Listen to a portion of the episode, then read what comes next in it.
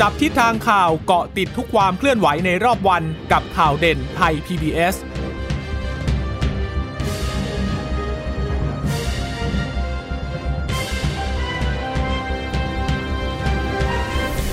สวัสดีค่ะ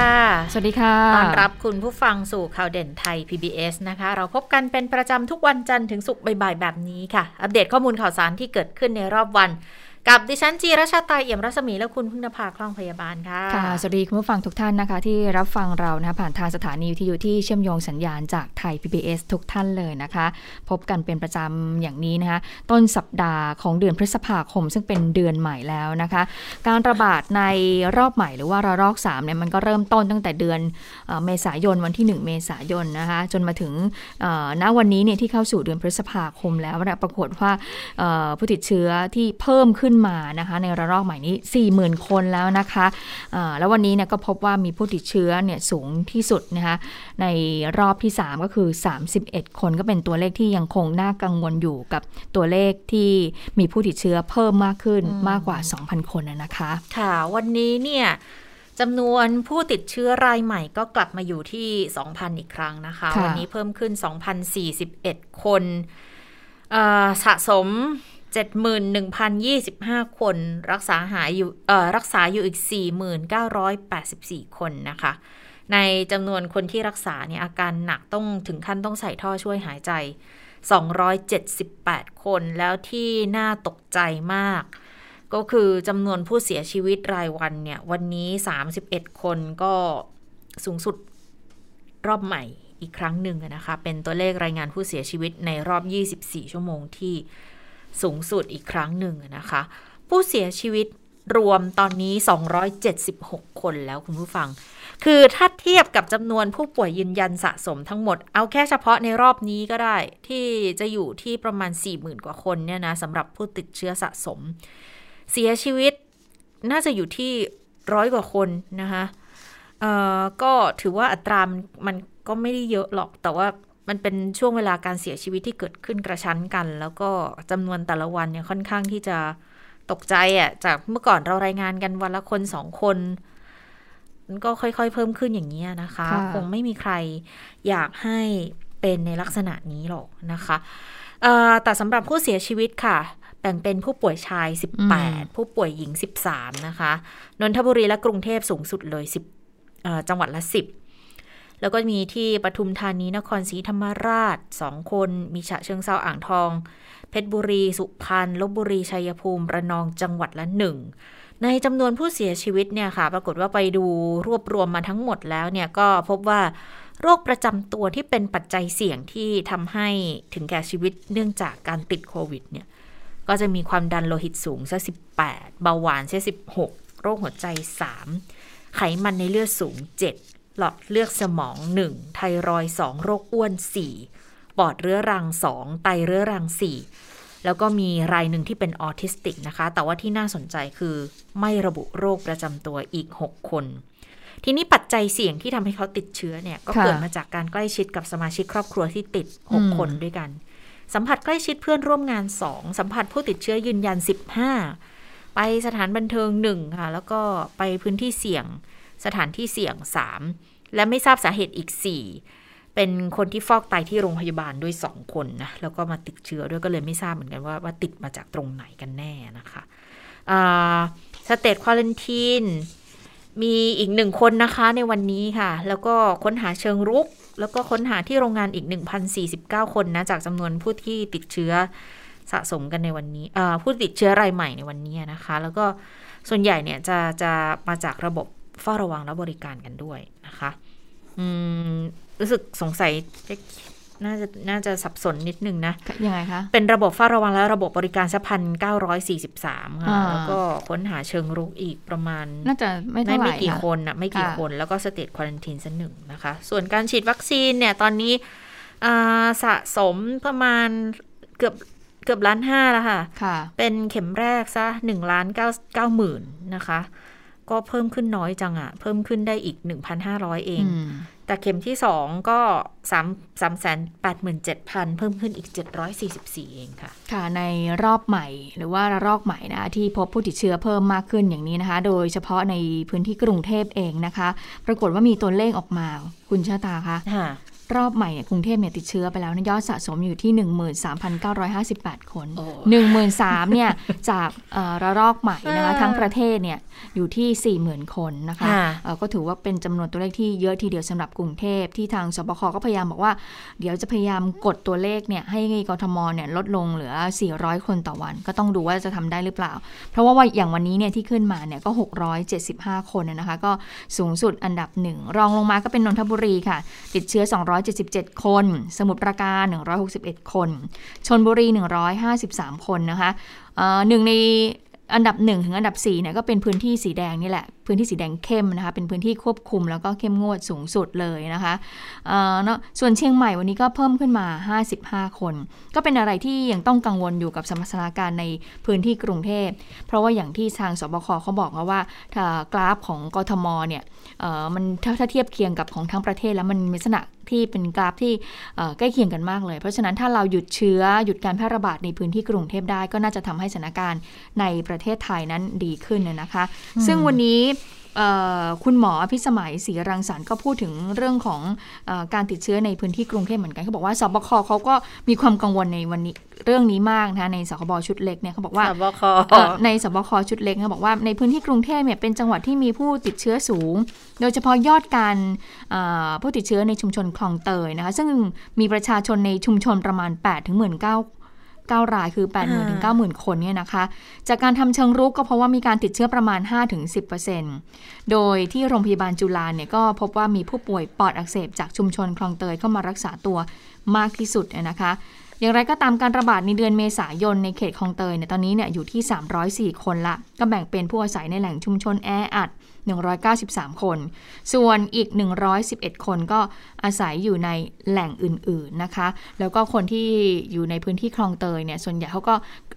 ทำงานกระจายตามพื้นที่ต่างๆ ในเขตกรุงเทพเนี่ยแหละนะคะ ซึ่งนอกจากชุมชนคลองเตยแล้วเนี่ยทางสบคเขาบอกว่าเขาก็มีความเป็นห่วงชุมชนอื่น ๆ อยู่เหมือนกันนะคะ ที่มี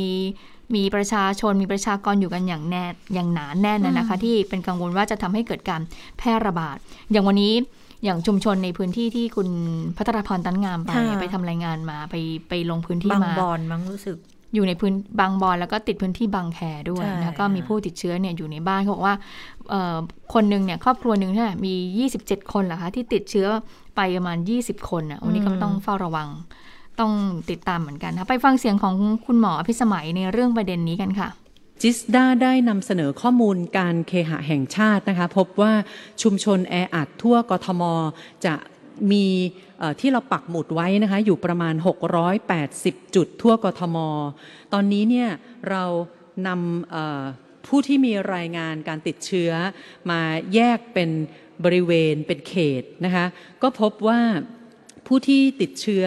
ระดับสีแดงเนี่ยนะคะคือมีรายงานผู้ติดเชื้อประมาณ 301 301 รายเนี่ยนะคะมีอยู่ 6 เขตด้วยกัน ตรงนี้เนี่ยนะคะจิสดาก็ได้ปักหมุดเพิ่มเติมในส่วนของตำแหน่งชุมชน โดยเฉพาะยิ่งตลาด ตลาดก็จะมีอยู่ 746 จุดด้วยกัน ซึ่งตลาดตรงนี้เนี่ยนะคะที่เราปักหมุดให้ท่านเห็นเนี่ยจะมีทั้งส่วนที่เป็นตลาดถาวรนนะคะ แล้วก็รวมทั้งตลาดนัดที่บางพื้นที่ก็จะมีเฉพาะบางวันบางช่วงเวลา รวมทั้งได้มีการวางแผนนะคะว่าถ้าการลงพื้นที่ชุมชนที่มีพี่น้องประชาชนอยู่กันอย่างหนานแน่นมีตลาด มีที่รวมกลุ่มที่ประชาชนจะไปจับจ่ายใช้สอย จะต้องมีมาตรการในการลงพื้นที่เฝ้าระวัง หรือกำหนดการคัดกรองเชิงรุกอย่างไร รวมไปถึงการเตรียมความพร้อม ในส่วนของโรงพยาบาล การดูแลรักษา และโรงพยาบาลสนามจิสดาก็นำเสนอตำแหน่งที่ปักหมุดโรงพยาบาลสนามกทม ให้เราได้มีการเตรียมวางแผนรับมือด้วยนะคะค่ะ ก็คือชุมชนเมืองชุมชนแออัดในพื้นที่กรทมนี่แหละค่ะที่เป็นความเสี่ยงที่จะเกิดการแพร่ระบาดนะคะนอกจากชุมชนคลองเตยแล้วนะคะบอกว่าที่ประชุมสบคเนี่ยหาเรื่องของสถานการณ์ในชุมชนบ่อนไก่ และชุมชนพัฒนาบ่อนไก่ด้วยนะคะ หลังจากที่มีรถพระราชทานชีวนิรภัยเข้าไปตรวจเนี่ยก็พบผู้ป่วยยืนยันเนี่ยหกคน ตอนนี้ก็ให้ทางศูนย์เนี่ย เข้าไปดูแลในเรื่องของปัจจัยเสี่ยงอยู่นะคะ ซึ่งวันนี้เดี๋ยวจะมีการหารือกันเรื่องของการปูพรมตรวจเชื้อในชุมชนค่ะค่ะตอนนี้เนี่ยถ้าดูเฉพาะคลัสเตอร์คลองเตยนะคะ คือล่าสุดเขาเขาจะตีอยู่ที่ 304 คนอยู่ เขาก็จะแบ่งนี้คือคนที่อยู่ในชุมชนแออัดเลยนะ ก็พูดง่ายๆ ถ้าเกิดเราพูดพูดกันนะ่ะก็สลัมคลองเตยนะคะ193แต่ทีนี้เนี่ยในพื้นที่คลองเตยเขาก็ไม่ใช่มีแค่แค่ชุมชน หรือที่เราเรียกกันติดปากแต่สมัยไหนแล้วว่าเป็นเป็นสลัมคลองเตยเนี่ยจริงๆคือพูดเขาก็มีชื่อเป็นเป็นชุมชนเนี่ยนะคะ แต่ว่าพื้นที่นั้นน่ะตอนหลังเขาก็มีการพัฒนาพื้นที่ขึ้นมาเยอะเหมือนกันนะ แต่ว่าก็จะเป็นแหล่งที่อยู่อาศัยแหล่งใหญ่อยู่มีทั้งคอนโดมีทั้งหอพักด้วย ดังนั้นเขาก็เลย ไปดูแล้วก็สรุป 304เนี่ยค่ะ จะเป็นคนที่อยู่ในแหล่งชุมชนแออัดเลย 193 แล้วอีก 111เนี่ยเขากระจายตามแหล่งอื่นๆ ในในพื้นที่คลองเตย ก็คือคอนโดด้วยหอพักด้วยนะคะ ชุมชนที่บอกว่าพบผู้ติดเชื้อเนี่ยมี 12 ชุมชนเลยคุณผู้ฟัง คือที่ตลาดท่าเรือคลองเตยค่ะ จุดนี้เขาจะมีประชากรอยู่ประมาณ 5,000 คน ติดเชื้อ 7 คนเขาคิดอยู่ที่อัตรา 0.14 ชุมชนพัฒนาใหม่ตรงนี้ประชากร1,469 แต่ตรงนี้พบเชื้อเยอะมากเลย 78 คน คิดเป็นร้อยละ 5.31 แล้วก็มีชุมชนวัดคลองเตยใน2นะคะ จุดนี้มีประชากรเขาอยู่แถวนี้อยู่ประมาณ 2,028 พบเชื้อ 14 ก็คิดเป็นร้อยละ 0.69 ชุมชนร่มเกล้าค่ะ ประชากรอยู่ 2,170 นะคะ มีติดเชื้อ 2 ก็คิดเป็นร้อยละ 0.09 แฟลต1ถึง10 ตรงนี้ประชากรเยอะเลย 1,490 คน แต่ว่าติดเชื้อ 6 ที่ไปเจอนะ คือติดเชื้อ 6 ก็เป็น 0.06%เปอร์เซ็นต์แฟลต11ถึง18 อันนี้ก็ประชากร 3,797 ค่ะ ตรงนี้ไปเจอติดเชื้อ 2 คน คิดเป็นร้อยละ 0.05 แฟลต9ถึง10 20 เอ้ย แฟลต19 ถึง 22 อีก 2,000 กว่าเจอ 2 คนนะคะชุมชนล็อก 1 2 3 หรือว่าชุมชนร่มใจภัยรินแดง ตรงนี้เนี่ยประชากรเยอะอยู่เหมือนกัน 8,325 แต่ว่าพบติดเชื้ออยู่ 8 คนก็คิดเป็นร้อยละ 0.1 แล้วก็จะมีล็อก 4 5 6 อีก ตรงนี้ก็ 1,736 คนติดเชื้อ 2 คน อีกจุดที่เจอเชื้อเยอะก็คือชุมชน 70 ไร่ค่ะ ตรงนี้ประชากรอยู่ประมาณ 9,685 เจอติดเชื้อซะ 37 นะคะ ก็จะคิดเป็นร้อยละ 0.38 ชุมชนหมู่บ้านมั่นคง ประชากร 278 พบติดเชื้อ 3 แล้วก็ชุมชนริมคลองวัดสะพาน ประชากรประมาณ 1,150 ติดเชื้อ 17ตรงนี้ก็เยอะเหมือนกันนะ คืออัตราส่วนเนี่ยร้อยละ 1.48 ก็เท่ากับว่าจุดที่เยอะที่สุดเนี่ยก็คือชุมชนพัฒนาใหม่นะคะ ที่จะมีติดเชื้อสัก70กว่าคนเนี่ยคิดเป็นร้อยละ5.31ทีนี้เขามีบางบางคนเขาก็คิดอย่างนี้คือเขาเขารวมเลยนะ ในจำนวนประชากรเนี่ยที่ไล่เรียงกันมาเนี่ยเขาบอกที่ย่านคลองเตยเนี่ยอาจจะมีประชากรในเขตชุมชนด้วยก็ตาม หรือว่าในพื้นที่ใกล้เคียงด้วยเนี่ย จะอยู่ที่ประมาณ 90,000 คน ถ้าเกิดเขาติดบอกว่า โอ้ถ้าไปพบอัตราติดเชื้ออยู่ที่ร้อยละห้าถึงร้อยละสิบเนี่ยนะว่ามันจะกลายเป็นเป็นหลักพันไหมอะถ้าอย่างนั้นอะนะคะ แต่ก็ยังยังไม่ชัดเจนนะ เพราะว่าที่เขาตีย่อยออกมาเนี่ย มันก็ยังไม่ได้ถึงขนาดนั้นยังอยู่ที่ 300 กว่าคน แต่ทีนี้ในเรื่องของการบริหารจัดการล่ะ จะทำยังไง ก็ตอนนี้ก็จะเห็นว่าทางการท่าก็จะไปใช้โกดังของการท่าค่ะ การท่าเรือ เพื่อจะเปิดเป็นโรงพยาบาลสนามอยู่ณจุดนั้นด้วยนะคะ แล้วก็รู้สึกโรงพยาบาลที่จะคอยดูแลเนี่ย จะมีโรงพยาบาลจุฬาที่จะเป็นพี่เลี้ยงอยู่ ที่เขาไปเจอเนี่ยเขาบอกว่าที่โรงพยาบาลจุฬานั่นแหละไปพบผู้ป่วยปอดอักเสบจากชุมชนคลองเตยเขามารักษาตัวมากขึ้นก็ทำให้เหมือนเป็นสัญญาณขึ้นมาว่าต้องไปดูแล้วล่ะจุดเนี้ยก็พอไปลงพื้นที่ปูพรมตรวจ ก็ไปได้ตัวเลขประมาณนี้ขึ้นมาอืมค่ะถ้าเมื่อสักครู่นี้นะคะเอ่อมีข้อมูลบอกว่าถ้าประชาชนในชุมชนประมาณ8ถึงหมื่น8ถึง9หมื่นคนเนี่ยอืมเอ่อจากการค้นหาเชิงรุกเพราะว่ามีการติดเชื้อประมาณ 5-10%ถึงใช่ไหมคะถ้าสมมติอืมเราตีเลขกลมๆไป 10%ของเอ่อของแปดหมื่นแปดคนเก้าหมื่นก็ก็คือ 8,000 8,000น่ะ8,000ถึงโอ้9,000 คนนะคะที่จะพบการติดเชื้อก็เป็นสถานการณ์ที่น่ากังวลอย่างยิ่งที่ทางกทม และสบคจะต้องเออพยายามที่จะ ไม่ให้เกิดการแพร่ระบาดไปมากกว่านี้นะคะ นอกจากนี้วันนี้แพทย์หญิงอภิสมัยเนี่ยก็มีการพูดถึงนะคะเอ่อเรื่องของปัจจัยเสี่ยงด้วยอย่างอืมเมื่อสักครู่นี้ที่คุณเจษตาบอกว่าเอ่อผู้ที่เสียชีวิตเนี่ยเอ่อ ปัจจัยเสี่ยงส่วนหนึ่งก็คือว่าไม่นอกจากจะสัมผัสกับบุคคลที่ป่วยก่อนหน้านี้แล้วนะคะ ก็คือเกิดจากการสัมผัสกับคนติดเชื้อในบ้าน คนที่ติดเชื้อในบ้านคนในครอบครัวนี่แหละนะคะ มีการพูดกันเหมือนกันว่านอกจากไอ้ที่ติดจากสถานบันเทิงทองหล่อแล้วนะคะ เรื่องของปัจจัยเสี่ยงที่เกิดจากไปสัมผัสใกล้ชิดกับบุคคลในครอบครัวบุคคลในบ้านนี่แหละเป็นเป็นสาเหตุสำคัญเลยนะคะ วันนี้คุณหมอก็มีคำแนะนำเหมือนกันนะคะเขาบอกว่า ถ้าเกิดว่ามีความจำเป็นจะต้องอยู่กับคนในบ้าน หรือว่าชุมชนแออัดเดียวกัน ในบางบ้านเนี่ยก็อยู่กันหลายคนหลายวันมีการใช้สถานที่ร่วมกันนะคะ สิ่งที่ทางกรมควบคุมโรคเนี่ยได้เน้นย้ำก็คือว่าบ้านใดที่มีผู้สูงอายุ แล้วก็มีผู้ที่มีโรคประจำตัว อยู่ร่วมกันเนี่ยต้องแยก เอ่อข้าวของเครื่องใช้ให้ชัดเจนเลยนะคะ ก็คือเออเรื่องของช้อนซ่อมจานชามต่างๆนะคะ เรื่องของเอออะไรที่ที่ที่ใช้ส่วนตัวได้นะควรที่จะใช้ของส่วนตัวนะคะแล้วก็แนะนำให้ล้างทำความสะอาด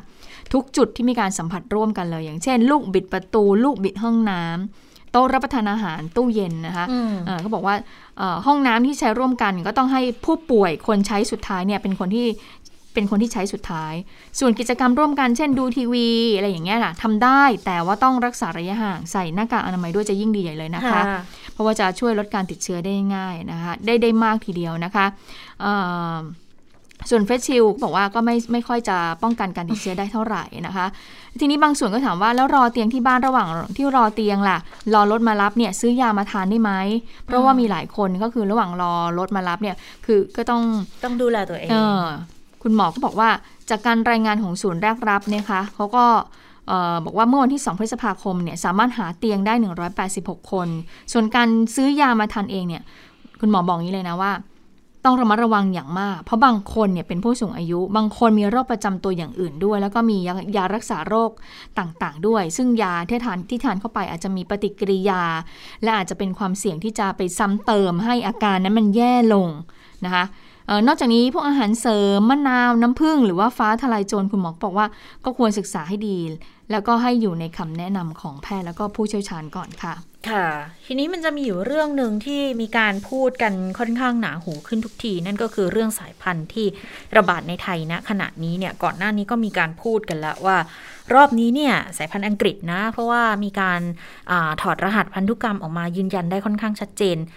สาวได้ด้วยว่ามาจากสายไหนที่เข้ามาอืมก็คือ มันไปตรงกับสายที่กำลังระบาดในกัมพูชาอยู่ณขณะนี้นะคะ ดังนั้นก็เลยมองว่าอ่ามีส่วนไหนที่ทำให้เกิดข้อผิดพลาดบกพร่องหรือเปล่าที่ทำให้การเรื่องของการกักกันหรือว่าการลักลอบเข้าประเทศมันยังคงเกิดขึ้น แล้วทำให้เกิดการระบาดในลักษณะนี้อยู่หรือไม่ แล้วอีกจุดที่ต้องเฝ้าระวังน่าจะเป็นที่มาเลเซีย เพราะว่าตอนนี้เนี่ยเขาไปเจอสายพันธุ์แอฟริกาอยู่ในมาเลเซียด้วยนะคะ ในเรื่องของการระบาดสายพันธุ์ที่ระบาดในไทยณขณะนี้เนี่ย วันนี้คุณหมอสุภกิจสิริลักษ์นะคะอธิบดีกรมวิทยาศาสตร์การแพทย์ ให้สัมภาษณ์กับทางไทย PBS ด้วยนะคะ คุณหมอว่ายังไงไปฟังคุณหมอกันค่ะ ในบ้านเราเนี่ยทั้งสี่ห้าสายพันธุ์ก็คือตั้งแต่อังกฤษนะเซาท์แอฟริกานะครับบราซิลนะครับไนจีเรียนะที่จริงมันมีแคลิฟอร์เนียอีกอะไรพวกนี้นะ ที่เราเจอในบ้านเราเนี่ยก็คือมีอังกฤษแน่ๆซึ่งขณะเนี้ยมันกว้างขวางทั่วประเทศ แล้วเวลามันกลายพันธุ์เนี่ยเอ่อไอ้พันธุ์หลังๆเนี่ยมันจะไปแทนพันธุ์แรกๆนึกออกไหมครับค่ะเอ่อกรมวิทย์เนี่ยเอ่อตรวจทั่วประเทศเนี่ยล่าสุดเนี่ยเอ่อประมาณ 74เปอร์เซ็นเป็นพันธุ์อังกฤษที่ที่ติดเชื้อกันอยู่เนี่ยนั่นหมายความว่าขณะนี้พันธุ์อังกฤษเนี่ยมันจะมาแทนพันธุ์ทั่วๆไป G ทั่วๆไปที่เราเคยเจอมาก่อนหน้านี้แล้วเนาะเอ่อส่วนพันธุ์ บราซิลนะครับพันธุ์ South Africa นะครับ แล้วก็พันธุ์ไนจีเรีย เรายังพบเฉพาะที่อยู่ในยังไม่พบในชุมชนทั่วไปนะครับ หมายความว่าเนาะเอ่อเราจะพบเฉพาะคนที่มาผ่าน state quarantine นะซึ่งซึ่งซึ่งอันนี้เนี่ยตอนพันไนจีเรียก็ตอนที่มาประกวดนางงามอะไรเงี้ยนะครับ เพราะฉะนั้นอันนี้ยังไม่รั่วออกไป แต่แน่นอนเราก็กังวลว่ามันจะรั่วออกไปหรือไม่ เพราะฉะนั้นเราก็พยายามร่วมมือกับเครือข่ายต่างๆในการที่จะตรวจ ทีนี้การตรวจเนี่ยเราตรวจทุกรายไม่ได้นึกออกไหมครับ เพราะว่าการตรวจบางอย่างเนี่ยอย่างเช่น targeted sequencing เนี่ยมันต้องใช้เครื่องไม้เครื่องมือต้องใช้อุปกรณ์ใช้น้ำยาค่อนข้างเฉพาะเจาะจง เพราะฉะนั้นเราก็เลยตั้งหลักอย่างนี้ครับหนึ่งเราบอกทั่วประเทศนะครับว่าหนึ่งคนไข้หนักทุกรายนะใส่คิ้ว คนไข้เสียชีวิตพวกเนี้ย คุณควรจะเก็บตัวอย่างมาส่งตรวจนึกออกไหมฮะเพราะมันมันรุนแรง อันที่สองคือคนไข้ที่เป็นคัสเตอร์ใหญ่ ๆ นะ เช่น อยู่ๆมันเป็นกลุ่มก้อนขึ้นมาโผล่ขึ้นมาที่จังหวัดไหนก็ช่างเนี่ย อันเนี้ยคุณสุ่มมาจำนวนหนึ่งมาให้เราตรวจว่าตกลงมันเป็นส่วนที่กลายพันธุ์หรือเปล่า อันที่สามคือใครที่ไม่แน่ใจที่อยู่บริเวณชายแดน อย่างเช่น ด่านซัดดาวอะไรพวกนี้เนาะเราก็กังวลเหมือนกัน ก็ก็ได้ประสานว่าขอให้สุ่ม ก็มาตรวจนะครับเพราะฉะนั้นอันนี้คือระบบก็เป็นระบบที่จะต้องติดตามตรวจสอบกันอยู่นะ แต่สายพันธุ์แอฟริกาเนี่ย จริง ๆ พบหรือยัง พบหรือไม่พบหรือยังไง ก็มีคำยืนยันมาแล้วนะ ว่าเจอ แต่ก็ยังอยู่ใน SQ อยู่ยังไม่ได้ออกมาข้างนอกคือ นี่คือโจทย์ใหญ่ที่เราต้องพยายามทำให้ได้ แล้วโจทย์สำคัญนั้นก็คือจากทางใต้นี่แหละที่เราพูดกันเมื่อสักครู่นี้ว่า ที่มาเลที่เขาระบาดกันอยู่ตอนนี้มันคือสายพันธุ์แอฟริกา ซึ่ง ก็ต้องพยายามกันเต็มที่นะคะค่ะ ทางทะเบียนก็เลยสอบถามคุณหมอสุภกิจศิริลักษ์ว่า เอ๊ะ ตกลงแล้วเนี่ยเราเจอไหมสายพันธุ์แอฟริกาเนี่ยเข้ามาบ้านเราหรือยัง ซึ่งคุณหมอก็บอกว่า ถ้าเจอแล้วเนี่ยในในสเตจควอนตีนแหละ แต่ว่าเมื่อเจอแล้วเนี่ยเราก็คืออยู่ในระบบเราก็มีการที่จะรักษาแล้วก็ไม่ให้เชื้อนั้นแพร่กระจายออกไป แต่ก็มีความกังวลของคุณหมอเหมือนกันว่า ถ้าหากเชื้อเนี่ยแพร่เข้ามาเนี่ยก็มีความกังวลในเรื่องของบริเวณชายแดนภาคใต้นี่แหละนะคะ เพราะว่าเรามีชายแดนที่เชื่อมต่อกับมาเลเซียซึ่งตอนนี้มาเลเซียเนี่ยก็พบเชื้อนี้แล้วนะคะไปฟังเสียงของคุณหมอสุภกิจในประเด็นนี้กันค่ะ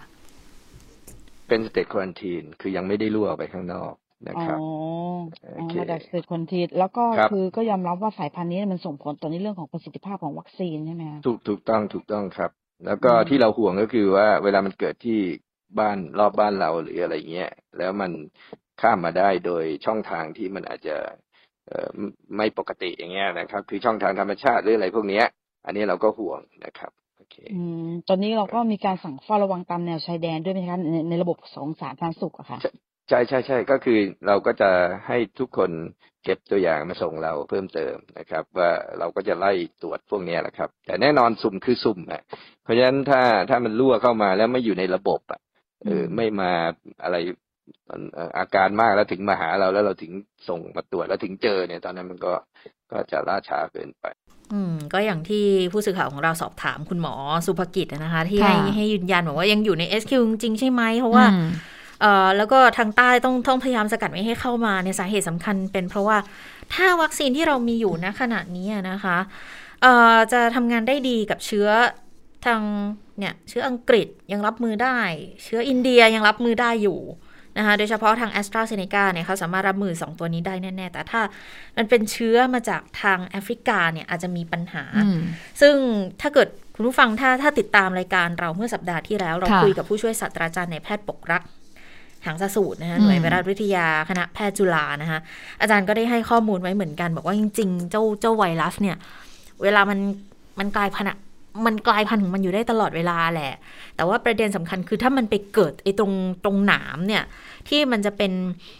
ส่วนที่มาแอตแทกร่างเซลล์ในร่างกายของเราเนี่ยค่ะ คือเวลาที่เขาพัฒนาวัคซีนเนี่ยเขาก็จะไปพัฒนาเพื่อให้วัคซีนเข้าไปแล้วไปทำงานยับยั้งกับไอตัวเจ้าเจ้าเจ้าหนามแหลมที่อยู่บนหัวมงกุฎของเจ้าโคโรนาไวรัสเนี่ยนะ ถ้าเกิดว่า ไอตัวบนหนามเนี่ยมันมีการกลายพันธุ์เปลี่ยนแปลงไปเนี่ยตรงนี้แหละมันจะทำให้เกิดความยุ่งยาก โดยเฉพาะเจ้าเชื้อของแอฟริกา ที่ตอนนี้ก็ยังไม่สามารถจัดการได้ เชื้อบราซิลก็ยังคงมีปัญหาอยู่นะคะที่ที่ถ้าเกิดมันหลุดเข้ามาเนี่ยอันนี้ก็จะเป็นประเด็นประเด็นปัญหาใหญ่ก็เลยตั้งข้อสังเกต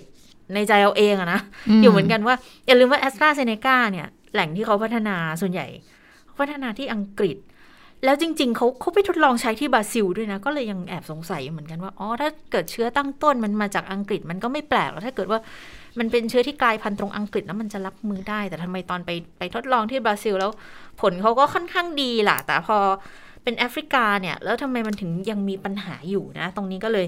เออก็ต้องมาช่วยกันภาวนาแหละว่าเออในช่วงที่เรากำลังรอวัคซีนล็อตใหญ่กันอยู่เนี่ยค่ะ จะได้ฉีดกันโดยเร็วที่สุด แล้วก็จะป้องกันตัวเองได้ปลอดภัยที่สุดนะคะแต่ถ้าถ้าถามในมุมดิฉันนะถามว่าเล็ดลอดได้ไหมเล็ดลอดได้นะคะ แต่ทีนี้ว่าทำอย่างไรเพื่อที่จะควบคุมสถานการณ์เนี่ยให้ไม่ให้มันมันมันมันปลายมากกว่านี้ก็คือเราจะต้องควบคุมเข้มตามแนวชายแดนอย่างที่คุณหมอสุภกิจบอกว่า ถ้า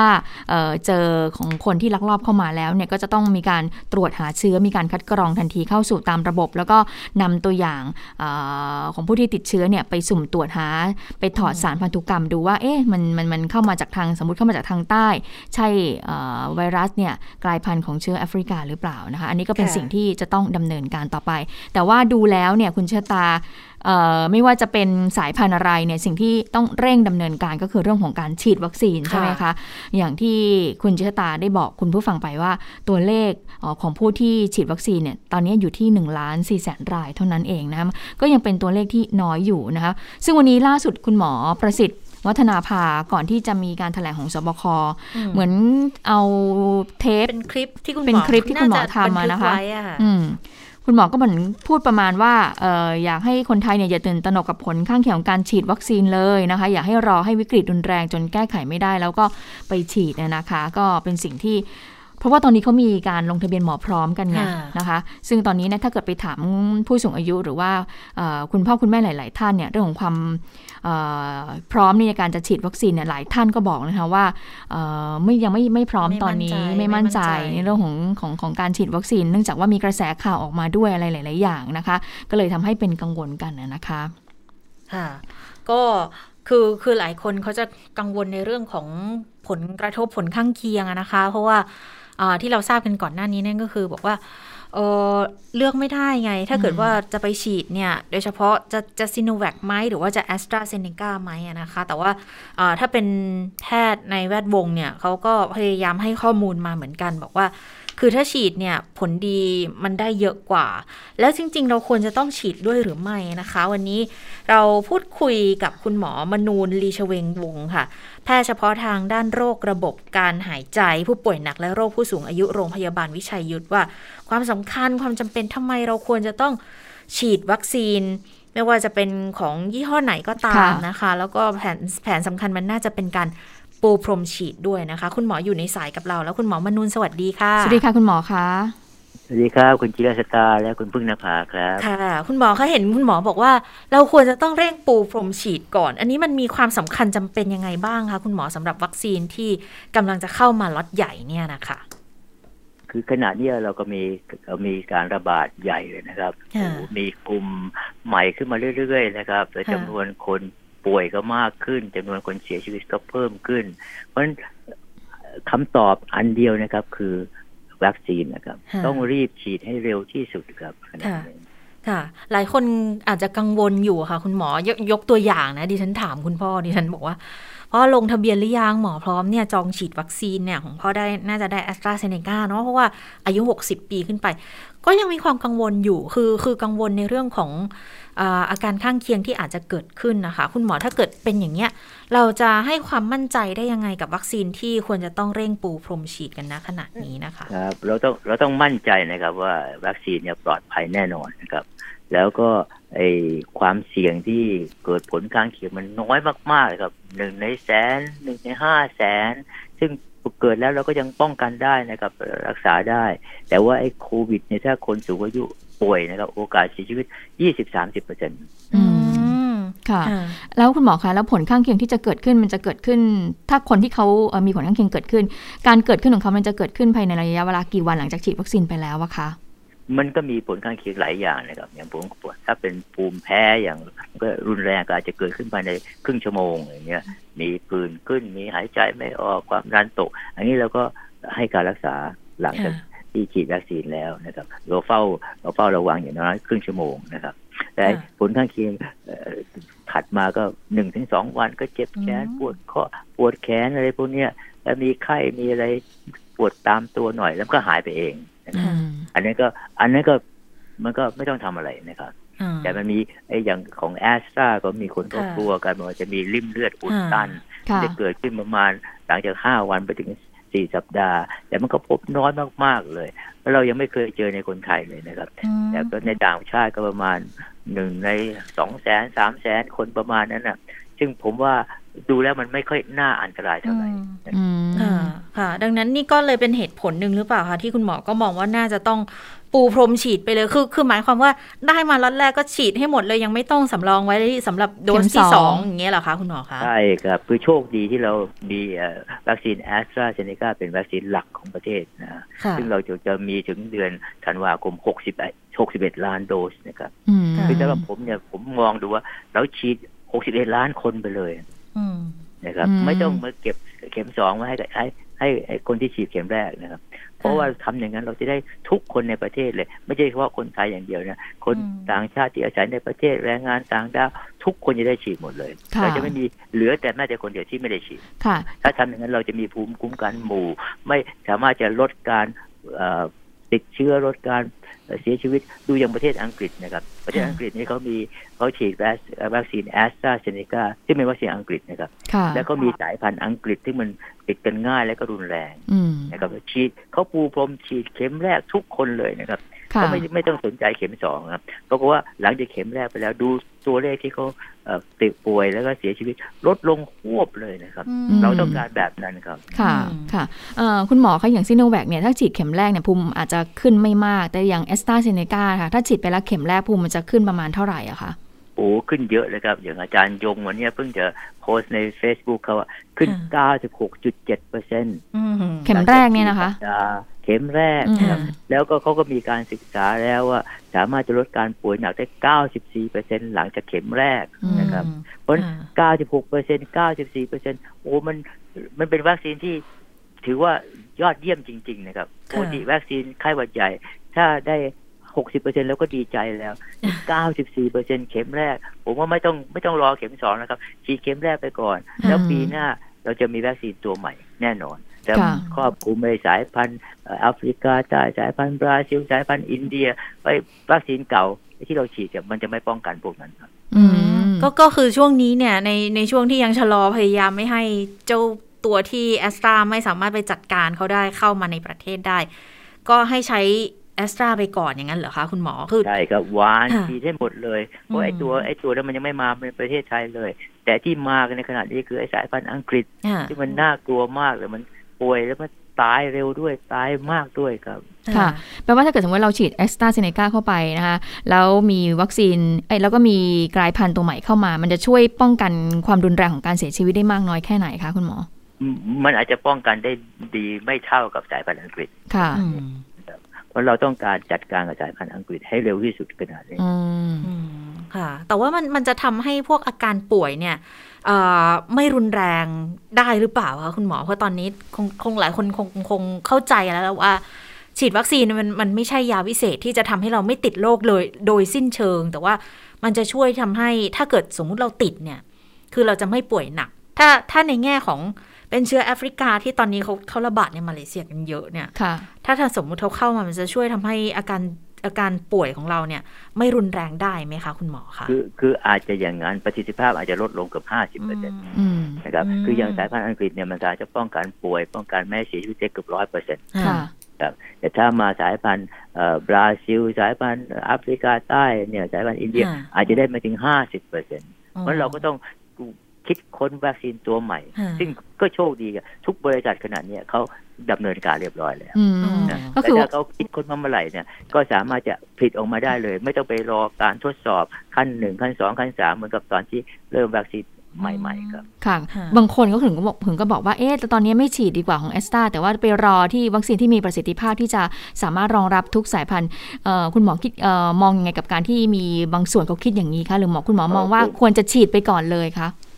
ผมว่าคุณจะมองว่าเหตุการณ์ปัจจุบันเกิดอะไรขึ้น วันนี้เสียชีวิต31ราย มีคนป่วย 2,000 รายนะครับ แล้วจำนวนตัวเลขจะพุ่งไปเรื่อยๆเลย กว่าที่สายพันธุ์กว่าที่วัคซีนตัวใหม่มาปีหน้า เราจะอาจจะป่วยไปแล้วก็ได้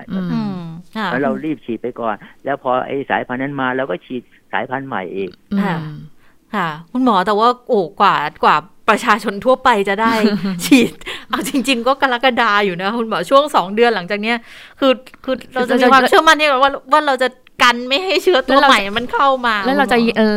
ได้คือเราสามารถที่จะหยุดได้มากน้อยแค่ไหน เพราะว่าวัคซีนมันก็ยังไม่เข้ามาเลยอะค่ะ คุณหมอคะ ก็ก็เดือนหน้าเนี่ย ทุกคนก็จะเริ่มได้คนสูงอายุกับคนที่มีโรคประจำตัวก็จะเริ่มฉีดแล้ว เดือนหน้าจะมีหกล้านหกล้านโดสใช่ไหมเดือนถัดไปสิบล้านสิบล้านไปเรื่อยเพราะเมื่อไหร่เข้าคิวแล้วก็จองได้แล้วรีบฉีดทันทีอย่ารีรออย่าลังเลครับ เพราะว่าโอกาสที่รีรอลังเลอาจจะไปติดเชื้อ อาจจะป่วยอาจจะอาจจะเสียชีวิตได้ครับอืมอันนี้อาจจะเสี่ยงกว่าเดิมนะคะคุณหมอคะใช่ครับความเสี่ยงขณะนี้ถ้ายิ่งยิ่งรอ ยิ่งนานเท่าไหร่ก็มีความเสี่ยงมากเลย ค่ะ คุณหมอคะแล้วแล้วแล้วผลทางจิตใจเนี่ยมันจะมีผลต่อการต่อวัคซีนที่เราฉีดเข้าไปมากน้อยแค่ไหนคะเพราะว่าเห็นบางคนก็บอกว่ามันก็จะจะส่งผลบ้างอะค่ะ ก็คือบางคนก็กลัวมากเลยเวลามันก็กลัวเข็มเนี่ยบางคนปักเข็มไปเป็นลมเลยนะยังไม่ทันฉีดเลยนะครับก็คือความกลัวเนี่ยทำให้เกิดอาการต่างๆ ตามมาเยอะแยะเลยนะครับเพราะฉะนั้นเพื่อพยายามทำจิตใจให้สงบ ไม่ยอมกลัว มันเจ็บไม่ถึงสองวินาทีนั่นเองแล้วก็หายแล้วครับค่ะคุณหมอคะประสิทธิภาพของวัคซีนสมมติเข็มแรกเข้าไป เขาอยู่ได้นานเท่าไหร่ตรงนี้เราเรามีผลการวิจัยมาได้มากน้อยแค่ไหนอะอ่าก็ส่วนใหญ่เขาบอกว่าถ้าสองเข็มมันจะอยู่ได้นานกว่าเข็มเดียวนะครับ อันตอนปัจจุบันเราก็รู้แล้วมันเออมันเพิ่งฉีดกันไม่ได้ไม่นานเท่าไหร่นะแต่เขารู้ว่าฉีดสองเข็มเนี่ยมันอยู่ตั้งเกินหกเจ็ดเดือนไปแล้วนะแต่ไอไอปีหนึ่งมันยังไม่รู้เพราะมันยังไม่ฉีดถึงไม่ไม่มีใครฉีดเกินปีหนึ่งใช่ไหมฮะแต่ว่าผมเชื่อเลยว่าไอเข็มแรกเข็มเดียวเนี่ย มันน่าจะอยู่อย่างน้อยหกเดือน แล้วปีหน้ามันก็จะมีเข็มใหม่มา เราจะไม่ฉีดเข็มเก่าแล้วเพราะปีนี้เราช่วยกันฉีดคนละเข็ม แล้วก็แบ่งฉีดกันทุกคน ทั้งทุกคนในประเทศเลยให้ได้ภูมิคุ้มกันหมู่ เพื่อป้องกันการระบาด แล้วสามารถเราจะเศรษฐกิจจะได้กลับคืนมาประเทศจะได้เปิดได้ค่ะ ค่ะแล้วค่ะ ขอบพระคุณมาก ขอบพระคุณนะคะคุณหมอค่ะ ที่มาให้ข้อมูลนะคะ ขอบคุณครับ ค่ะ คุณหมอมนูนลีชเวงวงนะคะ แพทย์เฉพาะทางด้านโรคระบบการหายใจ ผู้ป่วยหนักและโรคผู้สูงอายุโรงพยาบาลวิชัยยุทธคุณหมอมองว่าสิ่งสำคัญณขณะนี้เนี่ยคือถ้าเกิดวัคซีนล็อตใหญ่มาปุ๊บปูพรมฉีดไปก่อนเลย ยังไม่ต้องไปห่วงว่าเออจะเป็นเชื้อสายพันธุ์ไหน เพราะว่าตอนนี้เนี่ยที่ระบาดอยู่ในประเทศอย่างที่เราบอกเมื่อสักครู่สายพันธุ์อังกฤษ แอสตราเซเนกาเนี่ยยังมีประสิทธิภาพในการที่จะไปจัดการกับเชื้อตัวนี้ได้สูงอยู่ คือคือถ้าเราห่วงว่าสายพันธุ์ตัวใหม่จะเข้ามาแล้วไปรีรอเนี่ยบางทีโชคมันอาจจะไม่ได้เข้าข้างเราขนาดนั้น ถ้าเกิดเราติดขึ้นมานะเราก็อาจจะเป็นหนึ่งในจำนวนคนที่ต้องเจ็บป่วยเยอะมันก็ไม่มีอะไรรับประกันแต่ถ้า ฉีดวัคซีนเข้าไปเนี่ย ผลการทดสอบเบื้องต้นนะคะ ที่คุณหมอยง เขาก็ได้โพสต์ Facebook เมื่อเช้าเนี่ยที่ที่คุณหมอมนูนพูดถึงเมื่อสักครู่นะะคือก็เก็บตัวอย่างอาจจะไม่ได้มากเท่าไหร่หรอก แต่ว่ามันเป็นผลเบื้องต้นที่ทำให้ได้เห็นนะคะ ว่าหลังจากฉีดเข็มแรกไปแล้วเนี่ยภูมิคุ้มกันมันจะได้ถึงร้อยละ96.7 นะคะมันสูงกว่าคนที่หายป่วย คือติดเชื้อแล้วหายป่วย แล้วก็มีภูมิโดยธรรมชาติอีกภูมิธรรมชาติเขาจะขึ้นอยู่ที่ 92.4แต่ภูมิหลังฉีดวัคซีนแอสตราเซเนกาเข็มแรกอยู่ที่ 96.7 ดังนั้นก็ถือว่าเป็นประสิทธิภาพที่ดีในการที่เราจะใช้ในการป้องกันได้แล้ว แล้วคือถึงแม้ว่าประสิทธิภาพถ้าเกิดไปเจอเชื้อแอฟริกาใต้ลดลงเหลือ 50 คืออย่างน้อยเรายังมีภูมิอยู่ในร่างกายร้อยละห้าสิบมันก็ยังดีกว่า ศูนย์ก็คือลดอะไรลดการเสียชีวิตได้ด้วยนะคะ ถึงแม้ว่าเอาสรุปง่ายๆ คือว่าคุณหมอว่าอย่าอย่ารีรอเลยนะคะก็คุณหมอก็อยากให้ให้ให้ฉีดไม่ต้องไปรอว่าเราจะได้วัคซีนที่มีประสิทธิภาพที่จะสามารถครอบคลุมได้ทุกสายพันธุ์นะคะ ตอนนี้เนี่ยก็คือเราต้องการป้องกันเรื่องของสายพันธุ์อังกฤษไปก่อนนะคะ แล้วพอเราฉีดไปเนี่ยปูพรมฉีดไปเยอะๆให้ได้มากที่สุดเป็นภูมิคุ้มกันหมู่ แล้วถ้าเกิดว่าช่วงปลายปีเนี่ยเราไปเจอแอฟริกา หรือว่าเชื้อกลายพันธุ์ที่มันระบาดเข้ามา ถึงตอนนั้นน่ะมันอาจจะมีวัคซีนตัวใหม่ๆ เข้ามา ซึ่งเราก็สามารถที่จะไปฉีดซ้ำได้อีกนะคะ ไม่จำเป็นที่จะต้องไปรอถึงขนาดนั้นนะคะซึ่งคุณหมอประสิทธิ์ก็บอกเหมือนกันว่า การฉีดวัคซีนเนี่ยไม่ใช่แค่ตัวท่านเพียงคนเดียวนะ แต่ว่าเพื่อคนที่คุณรักด้วย เพราะว่าท่านจะได้ไม่ไปแพร่เชื้อให้กับคนเหล่านั้น ถ้าฉีดกันได้เยอะพอแล้วก็ทันเวลาเราก็จะช่วยประเทศได้ เพราะว่าโควิด -19 เนี่ยจะอยู่ไม่ได้ ถ้าคนในประเทศไทยเนี่ยมีภูมิคุ้มกันเยอะขึ้นในระดับหนึ่ง ก็ขอความกรุณามั่นใจสิ่งเดียวที่อยู่ในสมองเราอย่างเดียวคือทำอย่างไรเนี่ยคุณหมอบอกว่าสิ่งเดียวที่ตอนนี้เหมือนกับว่าทีมแพทย์ทีมเจ้าหน้าที่ที่คิดอยู่อย่างเดียวคือว่าจะทำอย่างไรให้คนไทยเนี่ยปลอดภัยจากโควิด -19 มากที่สุดนะคะคุณหมอก็บอกว่าช่วยกันอีกครั้งหนึ่งนะ ขอร้องกันอย่างจริง ๆ เลยนะ พร้อมกับยกมือไหว้นะอันนี้ก็เป็นคลิปที่คุณหมอประสิทธิ์ธนาภานั้นออกมาก่อนที่จะมีการถแถลงของสบคนะคะ เรื่องของ อันนี้ก็ต้องเป็นการเรื่องของเจ้าหน้าที่รัฐแล้วแหละคุณเชษตาคุณผู้ฟังคะที่ต้องให้ข้อมูลความรู้ เกี่ยวกับเรื่องของการฉีดวัคซีนให้กับประชาชนเยอะๆทีเดียวอย่างดิฉันยอมรับเหมือนกันนอกจากคุณพ่อของคุณเชษตาแล้วที่บ้านดิฉันดิฉันก็ต้อง ใส่ข้อมูลไปเหมือนกัน ในระดับหนึ่งเหมือนกันนะคะ ว่าฉีดไม่ฉีดเป็นยังไงนะฉีดหรือไม่ฉีดอันไหนดีกว่า ดูแล้วเป็นอย่างไร เพราะดูแล้วเนี่ยตอนนี้อย่างที่บ้านดิฉันเนี่ยเปิดประตูรั้วออกมานี่ ก็พบผู้ติดเชื้อแล้ว ก็ถามว่ามีความเสี่ยงไหมก็มีความเสี่ยงเหมือนกันนะคะ ดังนั้นแล้วเนี่ยเรื่องของวัคซีนเนี่ยก็เป็นอะไรที่จะสามารถที่จะป้องกันได้นะคะ ค่ะตะกี้คุณหมอให้ข้อมูลมาน่าจะเป็นสิ่งที่หยิบเอาไปใช้อธิบายให้กับพ่อได้นะบอกว่าคุณหมอให้ข้อมูลมาเลยบอกว่า คืออาการที่จะเกิดริ่มเลือดอะไรอย่างเงี้ย คือส่วนใหญ่พบในคนต่างชาติ แล้วตอนนี้ที่ของไทยที่ฉีดฉีดกันไปแล้วนะของเอสตราในผู้สูงอายุเนี่ยยังไม่พบเลยแม้แต่รายรายเดียวนะ ในการเกิดริ่มเลือด แล้วอัตราคนต่างชาติที่พบเนี่ยเขาพบหนึ่งในสองแสนหนึ่งในห้าแสนแต่ถ้าผู้สูงอายุติดโควิดอัตราความเสี่ยงที่จะเสียชีวิตอยู่ที่ร้อยละยี่สิบคือมันเทียบกันแล้วก็โอ้ชัดเจนแหละว่าถ้าติดโควิดอันตรายกว่าการรับวัคซีนค่ะแล้วก็ยังบอกอีกว่าถ้าเกิดว่าคนที่เป็นภูมิแพ้เดิมอยู่แล้ว ถ้าฉีดวัคซีน Astra เข้าไปเนี่ยประมาณครึ่งชั่วโมงเนี่ยก็จะมีอาการแล้วก็คือหายใจไม่สะดวก ซึ่งตอนนั้นนะเราก็อยู่ในมือหมออยู่แล้วนะอยู่ในการดูแลของหมอ แต่ว่าถ้าเป็นผลข้างเคียงผ่านมาสักนิดนึงหนึ่งถึงสองวันอาจจะมีปวดเมื่อยตามตัว อันนี้รักษาหายเองได้ก็คือว่าอยู่บ้านแล้วก็พักผ่อนไปนะคะ แล้วก็อย่างที่สามก็คืออย่างที่คุณเชตาบอก ถ้าเกิดว่ามีอาการริ่มเลือดอันนี้พบน้อยมากสำหรับในในในคนแถบแถบเอเชียนะคะค่ะ วันนี้นายกรัฐมนตรีมีการประชุมกับทางทางกระทรวงการคลังทางสภาพัฒน์ด้วยนะคะ เพราะว่าอยากจะให้ประเมินมาหน่อยว่าผลกระทบโควิดเนี่ยจะเป็นยังไง เพราะจะต้องดูในเรื่องของการเยียวยาระบาดรอบใหม่ เพื่อชงให้กับทางสบศเขาพิจารณาด้วยนะคะ แล้วทีนี้เนี่ยในช่วงที่เขามีการพูดคุยกันหารือกันเนี่ย ปรากฏว่าเขาเขาก็มีการเรียกร้องมา ในส่วนของผู้ประกอบการโดยเฉพาะร้านค้าร้านอาหารเนี่ยสมาคมพัตคารไทยเขาเรียกร้องเข้ามาเลยค่ะ บอกว่าทบทวนหน่อยคำสั่งห้ามรับประทานอาหาร 14 วัน ใน 6 พื้นที่ควบคุมสูงสุดเนี่ยค่ะ คือเขาอยู่กันไม่ได้ เขาอยากจะขอให้ให้รับประทานได้ไม่เกิน3ามทุ่มงดดื่มแอลกอฮอล์ในร้านอย่างเดิมได้ไหม เพราะทุกอย่างเนี่ยเขายึดตามมาตรฐานความปลอดภัยทางสาธารณสุขอยู่แล้วนะคะ แล้วก็อยากจะให้เยียวยาผู้ประกอบการด้วย ตั้งแต่รอบแรกจนถึงรอบปัจจุบันเขาเจอตลอดเลยนะ ก็เลยต้องดูกันอีกครั้งว่าวันนี้เนี่ยนายกรัฐมนตรีได้หารือแล้วจะทบทวนในเรื่องนี้ด้วยหรือไม่นะคะ แต่ว่าในการถแถลงของสอบคก็ก็ดูเหมือนอาจจะไม่ได้รับพิจารณาในเรื่องนี้สักเท่าไหร่นะ แต่ว่าเดี๋ยวต้องดูว่าช่วงเย็นเนี่ย จะมีความคืบหน้าเปลี่ยนแปลงไปหรือไม่อย่างไร แต่ถ้าไปดูบรรยากาศของห้างร้านสรรพสินค้าต่างๆนะคะที่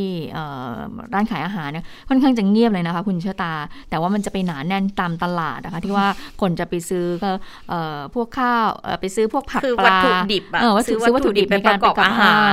อันนั้นอาจจะคนจะเยอะแล้วก็จะหนาแน่นนะแต่ว่าห้างร้านต่างๆค่อนข้างจะเงียบทีเดียวเงียบจนน่าตกใจเลยว่าแล้วมันมันทรมานกับชีวิตของมนุษย์ไม่ทำอาหารอย่างดิฉันมากเลยอะคือคือจะทำที่บ้านก็รู้สึกบอกว่า มันไม่ถนัดไปไปซะทุกอย่าง แต่เดี๋ยวอาจจะต้องเริ่มงัดสกิลแม่บ้านสมองป่ามาหน่อยไม่รู้จะทำได้มากน้อยแค่ไหนนะเปิด YouTube เอานะ แต่ว่าถ้าเกิดรับประทานที่ร้านได้มันก็ก็ช่วยเรานะคือคือเราไม่ได้นั่งแช่ขนาดนั้นอยู่แล้วอะค่ะ คือรับประทานเสร็จก็ ก็ไปอะ ก็นี่ไงก็เนี่ยทำอะไรมากไม่ได้อยู่แล้วสมาคมพัฒนารก็เลยบอกว่าจริงๆอะคัสเตอร์ก็ไม่ได้มาจากมาจากเขานะไม่ใช่มาจากร้านอาหารนะแล้วแล้วแล้วการการทานอาหารเนี่ยก็คือจะมาไวไปไวอยู่แล้ว ไม่ได้มีการนั่งแช่ อย่างนี้มันควรจะอนุโลมไหมวันนี้ก็มีเสียงเรียกร้องออกมาเหมือนกันนะคะแต่ก็ว่าไม่ได้นะ cluster หมูกระทะก็มีมาแล้วนะแต่แต่ส่วนใหญ่จะเป็นลักษณะของการนั่งยาวนั่งสังสรรค์อย่าง บุฟเฟ่อันนี้มันมีความเสี่ยงจริง อันนี้ก็อาจจะต้องปรับวิธีการต่างๆด้วยนะคะ ค่ะ เอามาเรื่องของการชุมนุมกันนิดนึงนะคะ ความคืบหน้าเป็นยังไงบ้างหลังจากเมื่อวานนี้กลุ่ม REDEM เนี่ยเขามีการนัดกันนะคะที่อนุสาวรีย์ชัยสมรภูมิ ก็เริ่มตั้งแต่ช่วงเวลาประมาณบ่ายสามหลังจากนั้นก็เคลื่อนขบวนมาที่ศาลอาญาก็มีการทำกิจกรรมนะคะศาสตร์สีกันนะมีการจัดกิจกรรมปาข้าวข้าวของสิ่งของเนี่ยใส่ป้ายของศาลอาญานะคะ วันนี้เนี่ยทางตำรวจก็บอกว่าเตรียมที่จะดำเนินคดีกับผู้ต้องหาทั้ง 4 คนนะคะ ทั้งเรื่องของพรกฉุกเฉินพรบควบคุมโรค แล้วมั่วสุมกันตั้งแต่ 10 คนขึ้นไปก่อความวุ่นวาย แล้วก็ขัดขวางการปฏิบัติงานของเจ้าหน้าที่ ไปฟังเสียงของพลตำรวจโทพักพงพงเพตรากันค่ะ ซึ่งระหว่างที่เราใช้กำลังเข้าผลักดันเนี่ยนะฮะก็มีการยิงพลุนะฮะเข้าใส่เจ้าที่ตำรวจระเบิดปิงปองนะฮะก้อนหินนะฮะระเบิดไอไอหัวน็อตนะฮะ ทุกสิ่งทุกอย่างนะฮะที่ที่เขาเคยทำมาก็คว้างเพื่อต่อสู้ขัดขวางเจ้าที่ตำรวจนะฮะเจ้าที่ตำรวจก็ดำเนินการเนี่ยในกรอบนะฮะแล้วก็ใช้อาวุธเนี่ยที่ได้รับอนุญาตนะฮะอาวุธอุปกรณ์ที่อนุญาตในการควบคุมฝูงชนเลยจนกระทั่งสามารถควบคุมเนี่ยความสงบได้ ก็มีการจับกลุ่มเนี่ยผู้ก่อเหตุเนี่ยจำนวนสี่นายนะครับ ในเบื้องต้นเนี่ยทั้งสี่นายก็มีการแจ้งแจ้งข้อกล่าวหาเนี่ย แตกต่างกันไปนะฮะในเบื้องต้นเนี่ยก็มีการดำเนินคดีตามพรบควบคุมโรคนะฮะพรกนะฮะแล้วก็มีการต่อสู้ขัดขวางนะฮะก็หาการชุมนุมตั้งแต่สิบคนขึ้นไปก่อความวุ่นวายนะฮะแจ้งให้เลิกแล้วไม่เลิกนะครับสำหรับความผิดอื่นๆนะฮะอยู่ระหว่างรวบรวมพยานหลักฐานพิสูจน์ทราบตัวบุคคลและรวบรวมพยานหลักฐานความผิดอื่นๆ หากพบว่าใครกระทำความผิดนะฮะก็จะดำเนินคดีทุกรายนะฮะแล้วก็แจ้งทุกข้อกล่าวหา สำหรับไอ้กรณีทำให้เสียทรัพย์นะฮะหรือละเมิดอำนาจศาลเนี่ยซึ่งตอนนี้ศาลอาญาเนี่ยท่านอยู่ระหว่างการพิจารณานะฮะเพื่อที่จะแจ้งให้ทางพนักงานสอบสวนกองบัญชาการตำรวจนครดำเนินการในส่วนที่เกี่ยวข้องต่อไปนะฮะสำหรับกลุ่มผู้ชุมนุมเนี่ยในหลายรายเนี่ยนะฮะส่วนส่วนหนึ่งเนี่ยก็เป็นกลุ่มเนี่ยที่ถูกอยู่ระหว่างถูกดำเนินคดีนะฮะจากการชุมนุมเนี่ยหลายครั้งหลายหน ผู้ต้องหาทั้งสี่คนเนี่ยก็มีประวัติเนี่ย มีการชุมนุมหลายครั้งนะฮะในในส่วนนี้บางคนเนี่ยก็มีประวัตินะในการก่อเหตุโดยสรุปก็คือมีผู้ต้องหาสี่คนนะคะที่ถูกจับกลุ่มแล้วก็เคยมีประวัติชุมนุมกระทำความผิดแบบนี้มาแล้วหลายครั้ง ครั้งนี้ก็จะถูกแจ้งข้อกล่าวหาแตกต่างกันไปนะคะทั้งฝ่าฝืนพรกฉุกเฉินพรบควบคุมโรค มั่วสุมสิบคนขึ้นไปก่อความวุ่นวาย แล้วก็ขัดขวางการปฏิบัติงานของเจ้าหน้าที่ ทางด้านของสำนักงงานสารยุติธรรมก็มีการออกแถลงการนะคะ ในเรื่องของการดำเนินคดีกับม็อบรีเดมเนี่ยเขามองว่าเป็นการใช้ความรุนแรงข่มขู่ให้ศาลเปลี่ยนคำพิพากษานะคะ ก็มองว่ามีการใช้ความรุนแรงใช้สิ่งของคว้างปาใช้เครื่องมือยิงวัสดุเข้ามาในศาลวัตถุระเบิด ดอกไม้เพลิงทำให้เกิดความเสียหายนะคะ ถือว่าเนี่ยไม่ได้เป็นการแสดงความเห็นในระบอบประชาธิปไตย และเป็นการแสดงความคิดเห็นโดยชอบทำภายในกรอบของกฎหมายด้วย มีการก้าวล่วงแทรกแซงหวังผล ให้ศาลมีการเปลี่ยนแปลงคำพิพากษาด้วยนะคะดังนั้นก็เรื่องของการพิจารณาคดีเนี่ยเขาก็ยืนยันบอกว่าทำหน้าที่ด้วยความเป็นกลางปราศจากอคติ ก็เรียกร้องให้พนักงานเจ้าหน้าที่เนี่ยตรวจสอบการกระทำแล้วก็พยานหลักฐานที่ปรากฏหากมีการกระทำใดที่เป็นการละเมิดหรือฝ่าฝืนกฎหมายก็ขอให้ดำเนินคดีนะคะ เอาละค่ะได้เวลาสถานการณ์ในต่างประเทศแล้ว สวัสดีค่ะคุณสาวรักษ์ค่ะ สวัสดีค่ะ คุณผู้ฟังสวัสดีทั้งสองท่านค่ะค่ะ อัปเดตนะคะ ไปดูประเทศมาเลเซียกันก่อนอยู่ใกล้บ้านเรานะคะ คือในช่วงไม่กี่วันที่ผ่านมาเนี่ยนะคะ ตั้งแต่วันที่ 24 เมษายนที่ผ่านมา ทางศูนย์วิจัยทางการแพทย์ของมาเลเซียเนี่ยเขานำตัวอย่างไวรัสของกลุ่มตัวอย่าง 59 คน ไปถอดรหัสพันธุกรรม เพื่อไปดูว่าไอ้ที่มันระบาดอยู่ในมาเลเซียตอนนี้เนี่ยมันเป็นสายพันธุ์ไหนกันแน่นะคะ ปรากฏว่าคือตอนนี้ถอดไปแค่ 59 ตัวอย่าง ปรากฏว่าในจำนวนนี้ค่ะ พบว่า 30 คน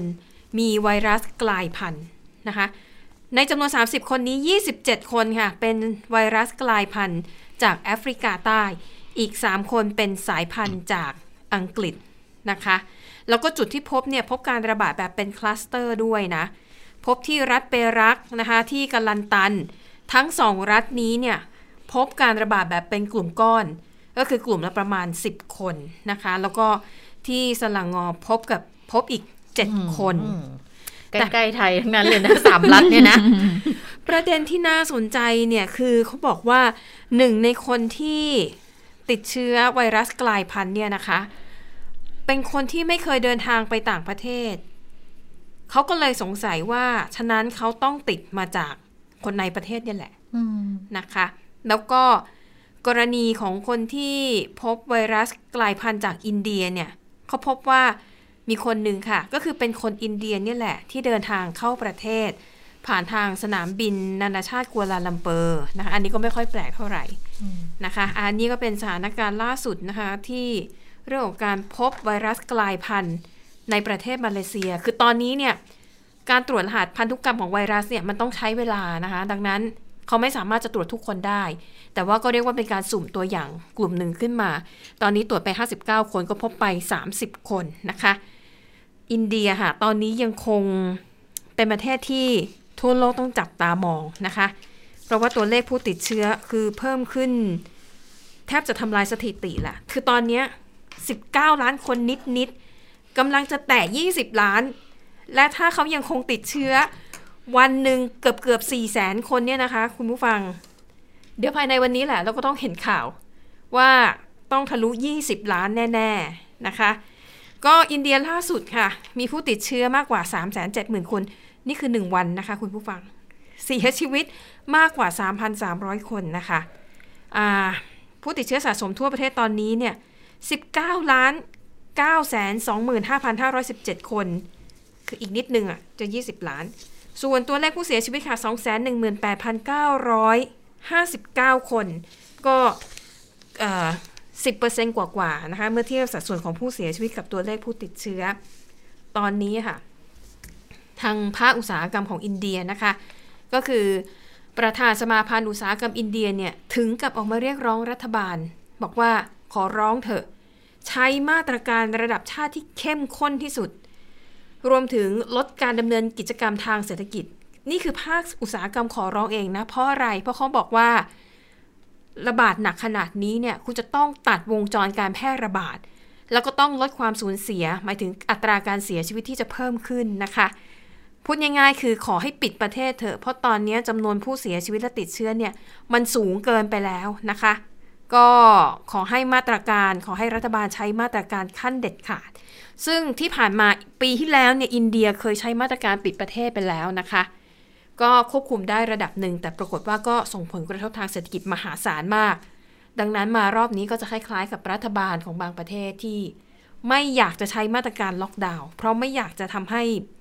มีปัญหาด้านเศรษฐกิจแบบนั้นอีก แต่ว่าตอนนี้ภาคอุตสาหกรรม บอกว่ารัฐบาลอาจจะต้องจำเป็นต้องทำแล้วล่ะ นะคะ เพราะว่าถ้าไม่ปิดเนี่ย ปล่อยให้เป็นแบบนี้ไปเรื่อยๆเนี่ย หลายคนบอกว่า มันเจ็บมาแต่มันไม่จบ คือยังไงก็เจ็บมานะคะ มันยืดเยื้อไปอย่างเงี้ย ติดเชื้อมากขึ้นตายมากขึ้น มันก็ไม่สามารถที่จะกำหนดกรอบเวลาได้เลยว่าภาคอุตสาหกรรมภาคเอกชน จะสามารถกลับมาทำธุรกิจตามปกติได้เมื่อไหร่นะคะอะอันนี้ก็เป็นโจทย์ใหญ่ของรัฐบาลอินเดียที่จะต้องพิจารณานะคะ ส่วนปากีสถาน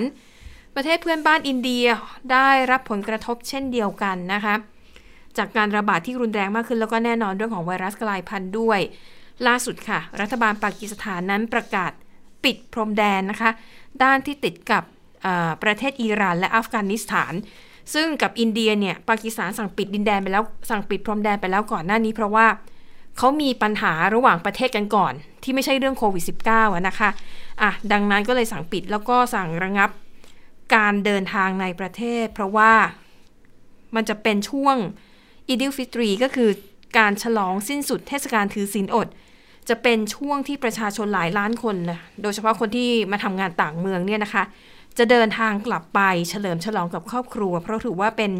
เทศกาลสำคัญของชาวมุสลิม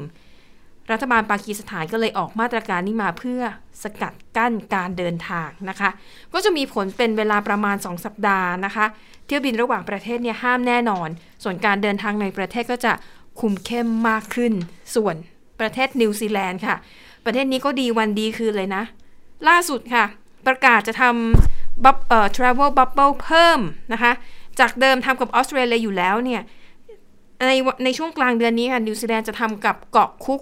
ซึ่งอยู่ในมหาสมุทรแปซิฟิกทางใต้ ซึ่งเกาะคุกเนี่ยเป็นเพียงไม่กี่ประเทศในโลกที่ไม่มีผู้ติดเชื้อโควิด -19 เลยนะคะอะก็ยังพอมีข่าวดีอยู่บ้าง ให้เราได้อ่านกันนะคะ ค่ะแล้วค่ะ ทั้งหมดก็คือข่าวเด่นไทย PBS วันนี้นะคะ เราทั้ง 3 คนลาไปก่อน สวัสดีค่ะ สวัสดีค่ะ สวัสดีค่ะ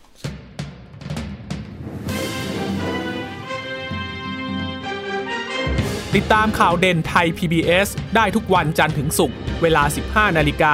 ทางไทย PBS Radio และติดตามฟังข่าวได้อีกครั้งทางไทย PBS Podcast